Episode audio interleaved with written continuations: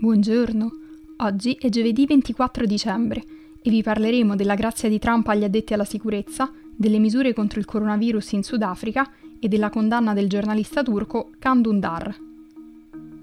Questa è la nostra visione del mondo in 4 minuti.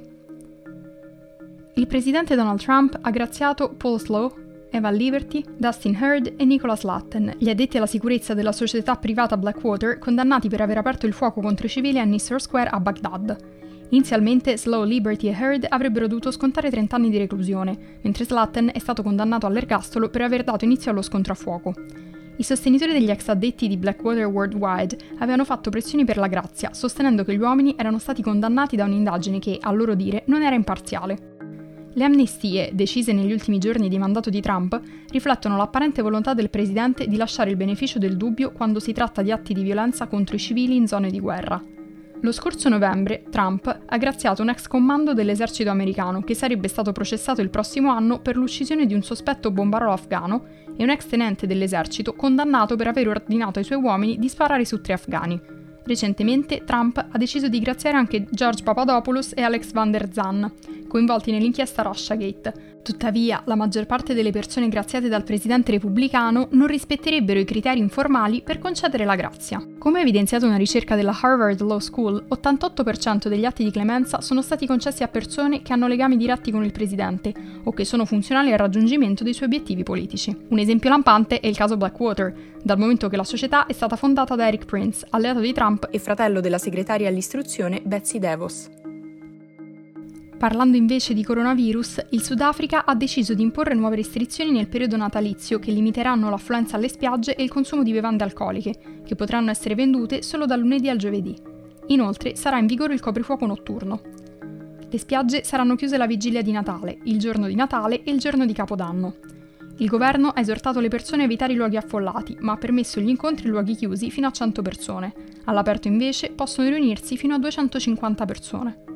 La polizia sta creando dei blocchi stradali per rallentare la seconda ondata di contagi, che sarebbe causata dal nuovo ceppo, diverso da quello scoperto nel Regno Unito. Alcuni paesi hanno deciso di bloccare i voli per il Sudafrica, dal momento che il numero di contagi e decessi sono raddoppiati nelle ultime due settimane. Spostandoci infine in Turchia, il giornalista Kan Dündar è stato condannato a 27 anni di reclusione. Dündar, che dirigeva il giornale turco Cumhuriyet prima di fuggire in Germania nel 2016, era già stato dichiarato colpevole da un tribunale di Istanbul di spionaggio e per aver aiutato i seguaci Spostandoci infine in Turchia, il giornalista Kan Dündar è stato condannato a 27 anni di reclusione.